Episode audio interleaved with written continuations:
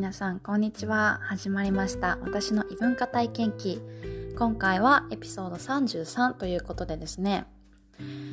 海外でぶっちゃけイライラすることについて話していきたいと思います。まあ、今まで海外にこう滞在したりとか旅行に行ったりとかしてぶっちゃけこういうの本当にイライラするよねっていう ところを晒していきたいと思います。今私現在、えっと、グアムに住んでいるんですけど、まあ、グアムって島国なので結構こう島っていう感じこうゆったりした感じなのでアメリカの国のまあ一つでもあるんですけど、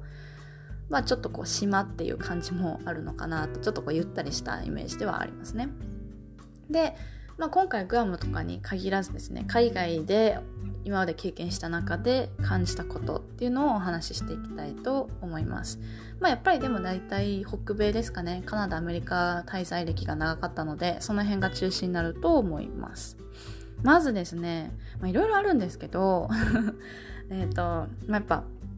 対応ですよね。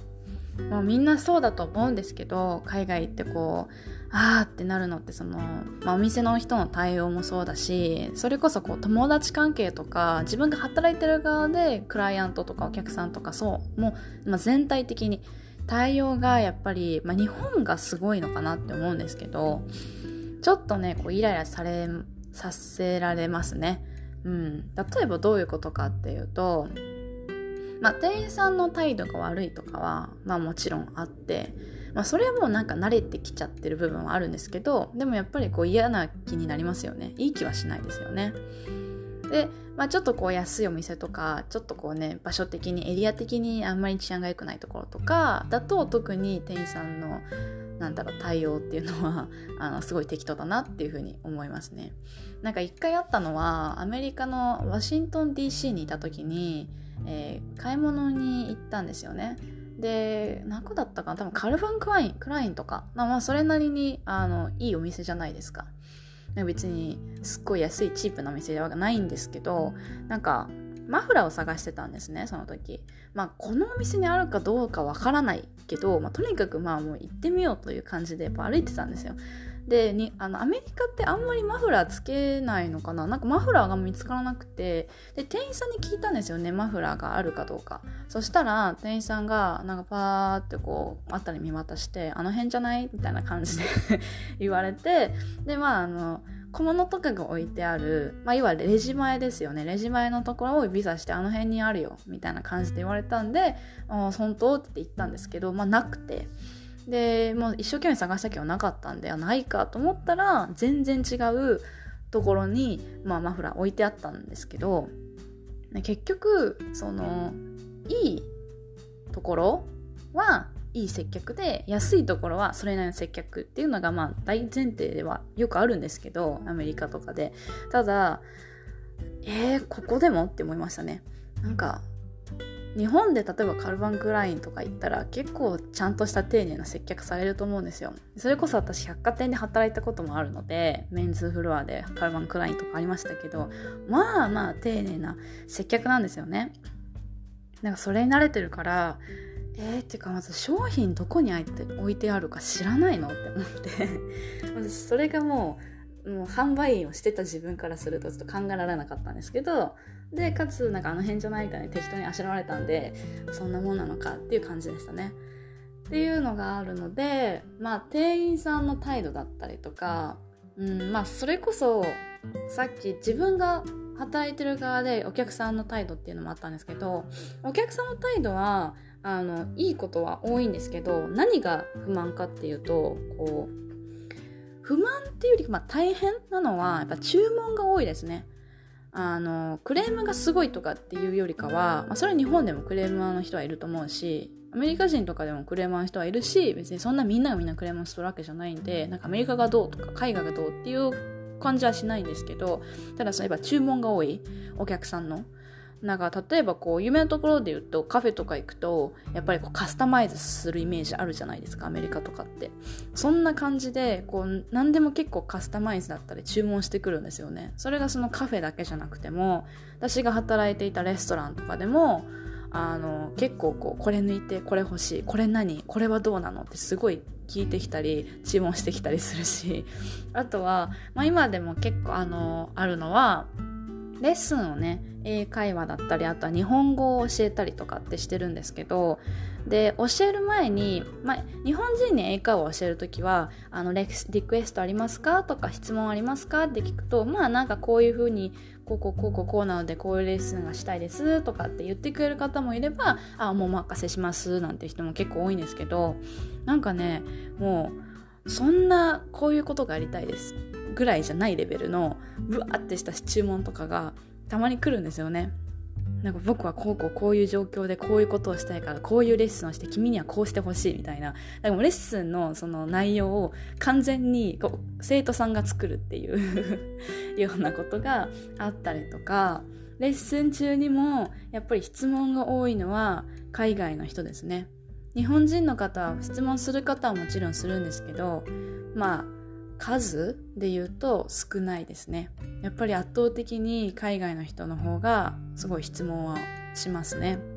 なので、まあ、それはすごくこう教える側としては質問してくれた方がいいので全然いいんですけどただまあ不満っていうわけじゃなくてどちらかというとやっぱ注文は多いなっていう 感じはしますね。うん。何何人で働いていたとしても。はい。でさっき言った友達友人関係に関してはまあ注文が多いとか態度が悪いっていうよりかは、まあ、結構こうなんだろうなうーん人によるんだよな人によるけど特にこうなんか南米とかの人はやっぱりこう時間にルーズだったりするんでなんかドタキャンとか時間通りに現れないとかなんかそういうのがすごい多かったですね。うん、でそれは別にラテンの人とかに限らずその北米とかでもあの人でもあよくあったんでやっぱレッスンのキャンセルとかもそうですね。レッスンのキャンセルもやっぱり海外の人の方がキャンセルとかリスケとかがすごい多い。いやこっちちゃんと時間空けてるのにって思うぐらい あのすごい多いんですよ。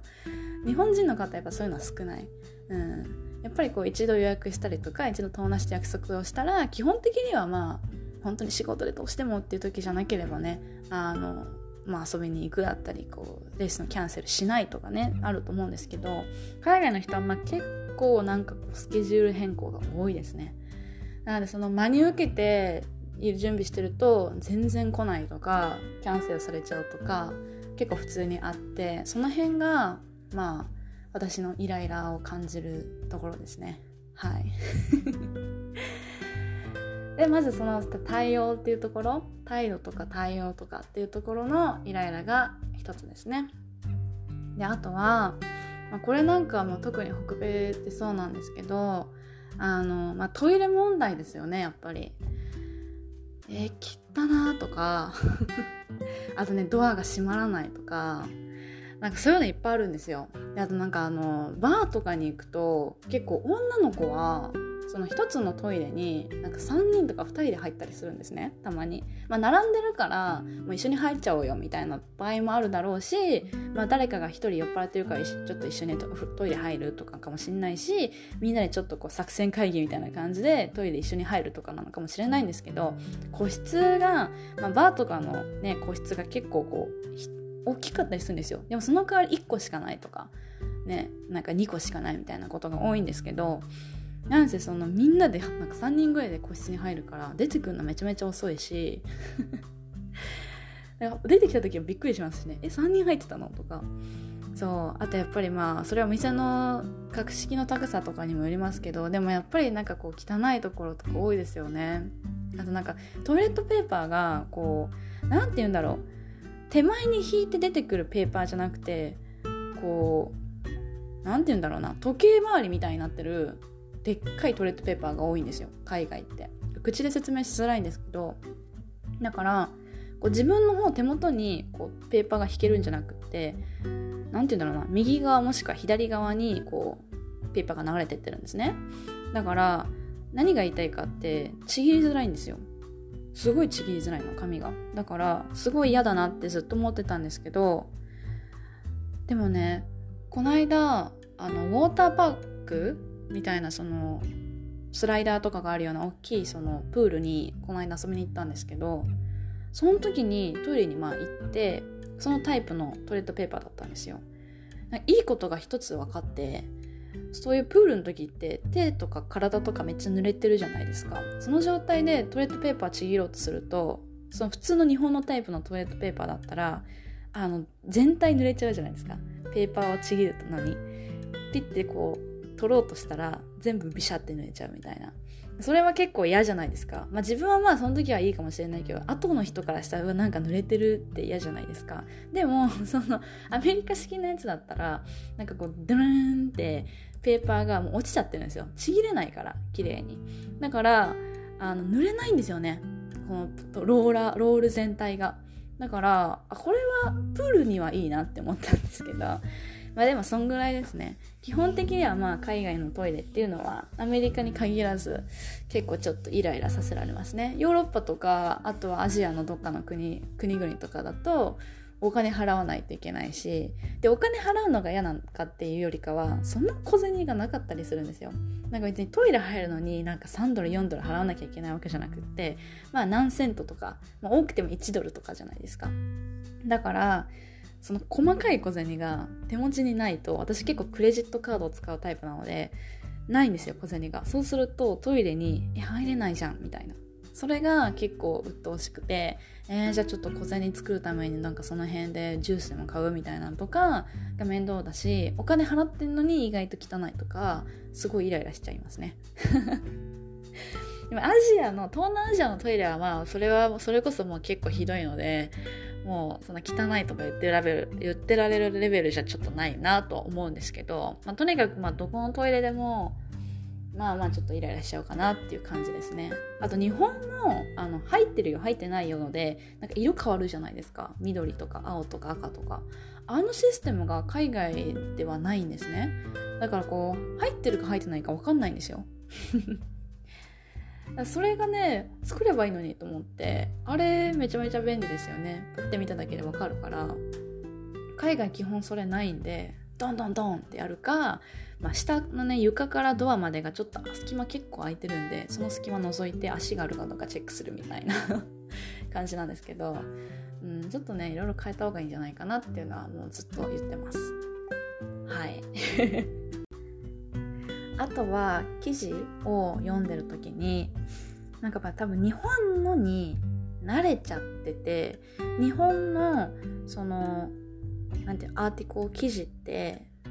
インターネットで検索して出てきた記事ってこう最近目次とかめ絶対あるじゃないですか。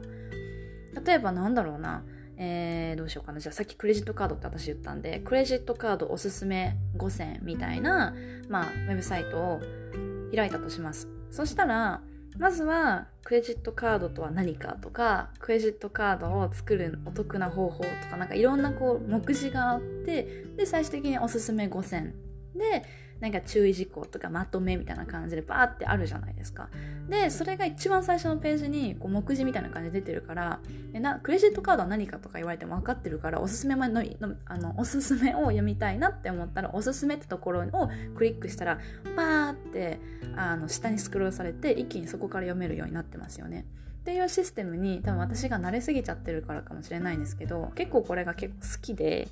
で海外のサイトとかももちろん調べたり使ったりするんですね。にはあんまりそういう機能がなくてみんなこうバーって文章なんですよ。でまあこれも英語と日本語の違いなんですけど日本語って漢字カタカナひらがなを全部駆使してるから結構その全部きっちり読まなくてもなんか正直漢字だけ読めばなんとなく言ってる内容わかるじゃないですか。だから、あーで、うーんって言ってて、で、あ、ここ、ここが知りたいのってところから真剣に読むっていうことができるんですけど、なんか英語ってそういうなんか斜め読みみたいな、流し読みみたいなのが、なんか日本語に比べるとやっぱしづらいんですよ。もちろん母国語じゃないっていうのもあるけど、なんかその日本のウェブサイトほどシンプルにシンプルにっていうかそうまあ分かりやすく目次があって飛ばせるとかなんか色を変えるとか文字の大きさ変えるとかなんかいろんな工夫されてるじゃないですか。かつ漢字とかひらがなっていうのがミックスされてるからめちゃめちゃ自分の読みたい情報だけを選べるんですよ。でも海外のサイトってとにかくブワーって同じ色で同じ字体でずっと文章が書いてあるんですよだからなんか私読む気なくなっちゃって最初バーって1段落2段落3段落って読むんですけどなんか私の探してる内容がなかなか見つからないんですよ。そうするとなんか最後まで読むのになんかもう嫌になっちゃってイライラしてきちゃって読むのやめちゃうんですねたまに。だからなんかこう海外の記事英語の記事を読む時に結構ちょっとイラッとしちゃうかなって思いますね。でそれに関連して言うとまあカスタマーサービスにちょっとさっきのにつながっちゃうんですけどやっぱりこうまあね日本もねカスタマーサービスが絶対いいとは言えないです言えないかもしれないけどやっぱりこのネット上でのカスタマーサービスがうん便利な場合もあればちょっと不便な場合もあってなんかその海外のところだと例えばこう電話が全然つながらなかったりとかそれは日本もあるかもしれないんですけどとにかくつながらないっていう経験が海外の会社で圧倒的に多くてでなんかつながらないのもそうだしなんかコンタクトって日本のサイトだったら大体どこでもあると思うんですけどコンタクトが見つからないみたいな。どうやって質問すればいいのっていう。でコンタクトとかっていうような質問みたいなハテナみたいなとこに飛ぶと大体よくある質問コーナーみたいな。書いてあるんですよ。でもそのよくある質問コーナーの回答にないから連絡を取りたいんだけど E メールアドレスとか電話番号とかがなかなか載ってないんですよね。でなんか載ってるところに行くまでにすごい時間かかるんですよ。行けたとしても。なんか日本のサイトだったらもうちょっともうコンタクトとかお問い合わせってとこに行ったらもうすぐに書いてるじゃんって思うんですけどなんか多分そんなちょっとやそっとのことで電話してくるんでしょうね。海外の人は。それをしてほしくないからとにかく自分で調べてね自分で調べてねそれでも分かんなかったら最終的に電話してねっていうところでなんか電話する手段が結構うん簡単に出てこない。っていうのが、まあ、あったりしてそれがまあイライラ多いですね。本当に多いですね。やっぱり今までにビザ関連だったりとか仕事関連だったりそれこそなんかもう本当にいろんな関連でまああの、ね、書類集めたりとか連絡取ったりとか登録したりとかしなきゃいけないことたくさんあったんですよね。でそういう時にやっぱりこう分からないこととかなんか自分のシチュエーションが普通じゃないみたいな時が結構多かったんでこういう場合はどうすればいいのっていう質問とかをしたい時になかなかねあのコンタクトお問い合わせにたどり着けないっていうイライラが 結構あったなと思ったんでそれも一つ挙げてみました。あと最後に、まあ、これはね本当にあの日本人なんか特に大変だと思うんですけど私は日本人としてこう海外に行くとやっぱりこう最初シャイな子って思われちゃうんですよね。どうしても、まあ、今でこそあんまりないかもしれないですけどやっぱりこう特に英語がそんなにこう悠長に話せないと静かになっちゃうからシャイな子なんだなっていう風に思われる。それも私はすごく嫌だったしで話せる話したい意見がある。面白い話があるんだけどとにかくやっぱもう海外の人も本当におしゃべりなんですよ。めちゃめちゃしゃべるからこう次は私が話したいって思っても間髪入れずに他の人が話したりするんでもう次誰が話すかの取り合いみたいななったりするんですよ。でずっと結局その入れなくて入れないっていうかその自分の話とか意見とか言えなくてなんかこの子静かだなみたいな思われがち。それが結構辛いですね。もう頑張って入ろうとするんだけどなんかこうもうとにかくみんな話したいんですよめちゃめちゃおしゃべりだし話うんだからどうやってなんか入っていけばいいんだろうっていうのは多分特に日本人の人は思うことあるんじゃないかなと思いますね。この間もこう今のパートナーと,、えーと、それからパートナーの、えー、一緒に働いてる人たち、まあ、友達みたいな感じでみんなで話してたんですよね3人4人で。でなんか私もそれの話題の上ったことに関してのストーリーで面白い話があったんで話したいって思うんですけどなかなかね 話が止まらないしでその人が止まったかな止まってないかなぐらいの間でもう次の人が「私はね」みたいな感じで話しちゃうんであ逃しちゃったみたいな。でそうするとなんかだんだん話題がずれてって私が話したかった話題がなんかもう古い古き話題になっちゃってるんですよ。で「あ言えないやうん」みたいな感じでずっと話を聞いてるっていう。んで私もともとおしゃべりの方なんで話聞くのが、うん、なんかずっと話聞き続けるのってなんかやっぱうんってなるわけですよ、まあ、楽しいんですけど話したいことがあったらやっぱ話したいじゃないですか。なんかその辺がいやちょっとおしゃべりすぎて自分が入ろう入ろうっていうのがでも疲れちゃうし別に入る気なくただもう聞いてるだけでもそれでもやっぱ話しすぎるからみんなが疲れちゃったりとかしてなんか結構その疲れますよね。特にグループで話してると、まあ、1対1だったらねいいんですけど3人4人以上とか特にもう人数がもう10人とかねそうなっちゃうともう疲れちゃいますね。でも話しすぎっていうのはあるかなと思います。じゃあこの辺で今日は終わりたいと思います。多分イライラの話し始めたら止まんなくなっちゃうから。今日はお話を最後まで聞いていただきありがとうございました。それではまたねバイバイ。